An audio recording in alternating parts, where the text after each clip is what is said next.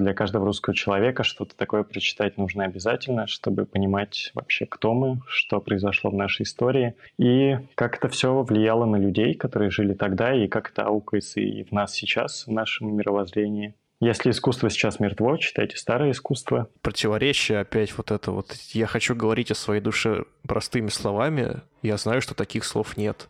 И он даже не употребляет частицу противопоставления, он не говорит «но». Он просто чувство за чувством, одно за другим, несмотря на то, что они друг с другом не вяжутся абсолютно, выливает вот это вот все. И это ты видишь, как у человека, не знаю, либо безумие в голове зарождается, либо полушария друг на друга нарезают, либо в нем бог с дьяволом борется, мужское с женским. То есть ну, там в любом случае внутри человека что-то больше, чем одна личность существовала на тот момент. Это невероятно впечатляюще, и смотря на это, порой хочется больше никогда ничего не читать, и тем более не пытаться писать самому. Это очень эффектно.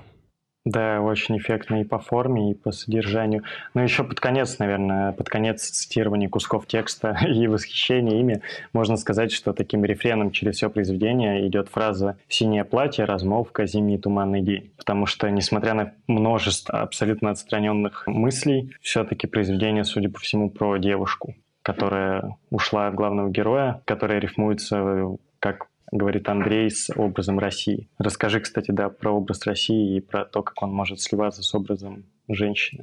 Как мы уже выяснили по этой фразе с поглощением света от мужчины луной и солнцем, женщина, мотив женщины и женское начало, в, в данном случае в распаде атома, это ключевой сюжет и через него, через эту призму какого-то такого недостающего фрагмента мужского, не знаю, естества, то, от чего многие отказываются в пользу привычек, поведения или просто природы, что, не знаю, мать, от которой уходит сын из семьи, что женщина, которая сама потом уходит от мужчины, что родина, которая либо сама выдворила человека за свои пределы, люди просто выдворили, да, либо наоборот, как какие-то обстоятельства сподвигли его сбежать с родины. Все вот это вот недостающее недостающая, недостающая женская сущность, которая выражается разными путями, но на самом деле это есть одно. И если ты теряешь вот эту часть, то не знаю. Если уж выражаться с чем-то около поэтичным, я считаю, что нахождение вот этой вот своей недостающей для мужчины женской части — это что-то э, близкое к нахождению Бога, в общем, в жизни. Что-то такое. То есть ты не, не сможешь быть полноценным человеком, если у тебя нет всех этих женских сущностей в жизни. Как бы это ни звучало, возможно, для кого-то грустно. И Родина, да, Родина в том числе. Возможно, даже в первую, в главную очередь. Да, и говоря про родину, он пишет «Пушкинская Россия, зачем ты нас обманула? Пушкинская Россия, зачем ты нас предала?» В общем, да, это очень легко срифмовать с тем, что там, я не знаю, тебя бросает девушка, и ты говоришь, что она тебя предала и обманула. Почему тут образ Пушкина? Мне кажется, что Наверное, Пушкин это, ну, как минимум, человек, который, в принципе, заложил всю литературную традицию в России.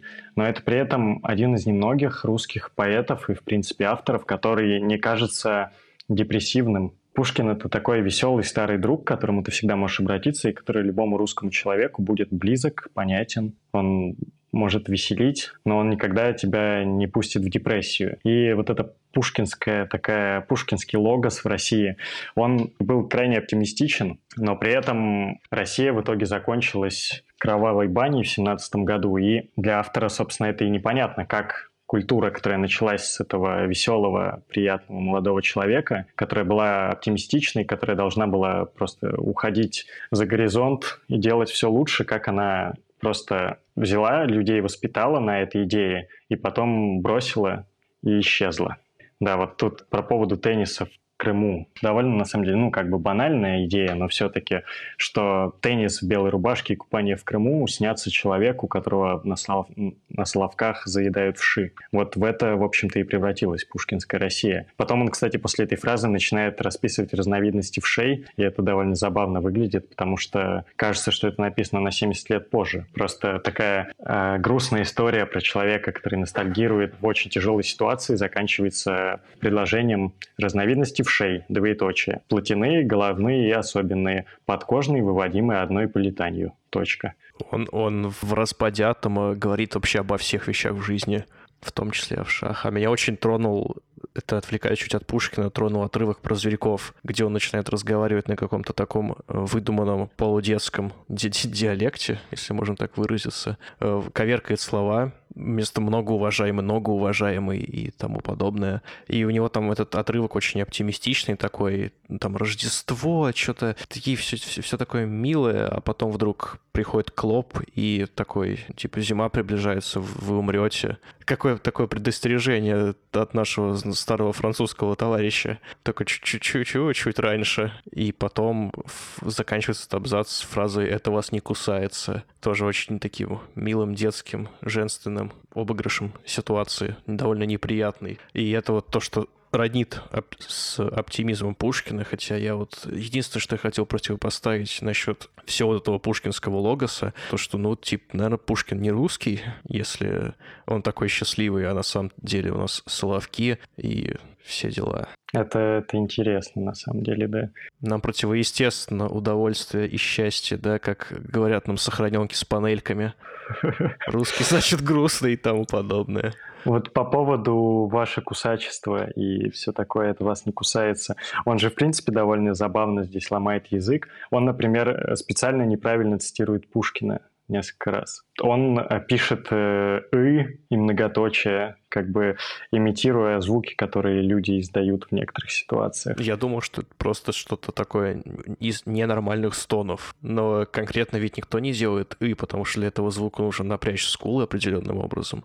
Это какая-то такая звукопись интересная, которая внутри черепной коробки у тебя эхом раздается. Ну, он играет, в общем, с словами, с буквами и тому подобное, с русским языком, в принципе, ну, талантливо, по меньшей мере, если не гениально. Причем он этим не злоупотребляет. Да, он да. же тусил с футуристами, но при этом ну, 99% вот этой поэмы, о которой мы говорим, она написана абсолютно обычным языком. Да, то есть тут но иногда он поз- позволяет себе поиграться нет какой-то графомании, как если бы вы открыли нечто, ну, сейчас в параллели проводить нечто постмодернистское, где у тебя 500 раз написано одно слово на страницу или буква лесенкой, как у Маяковского, ну или тому подобное. Да, по поводу французов. Он же пишет это произведение в Париже, и вот я не знаю, как бы мы довольно мало с тобой все-таки знаем французских авторов, но у нас есть два автора, которых мы часто упоминаем. Это Уильбек и Селин. И, но это похоже на обоих из них. Или, или я что-то надумываю?